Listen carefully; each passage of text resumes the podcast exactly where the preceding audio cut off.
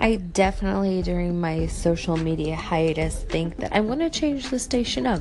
I feel like all work and no play makes for a life of just boring blah. So let's try it up.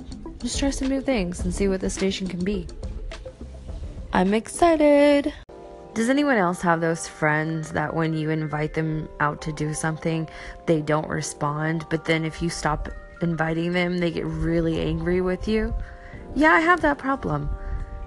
How do you handle that? How do you deal with these people?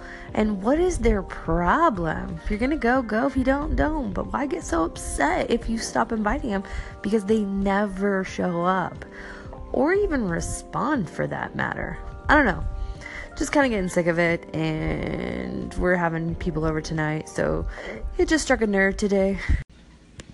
I don't go to school and I kill people. Whatever. I do what I want. Oh, yeah? I run with 12 gangs, and we only commit hate crimes. I'll do what I want. I slaughtered five baby seals with my bare hands. I'll do what I want.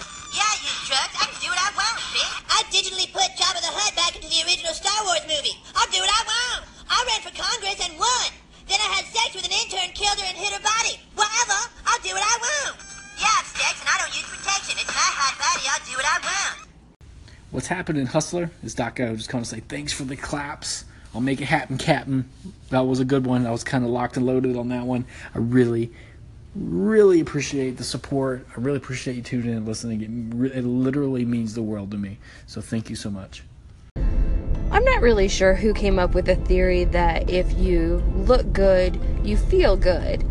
And they're probably in the fashion industry or some sort of business suit ish industry. But I have been rocking no makeup and yoga pants. No, I have not done yoga today, but still, regardless, all damn day. Sorry for that.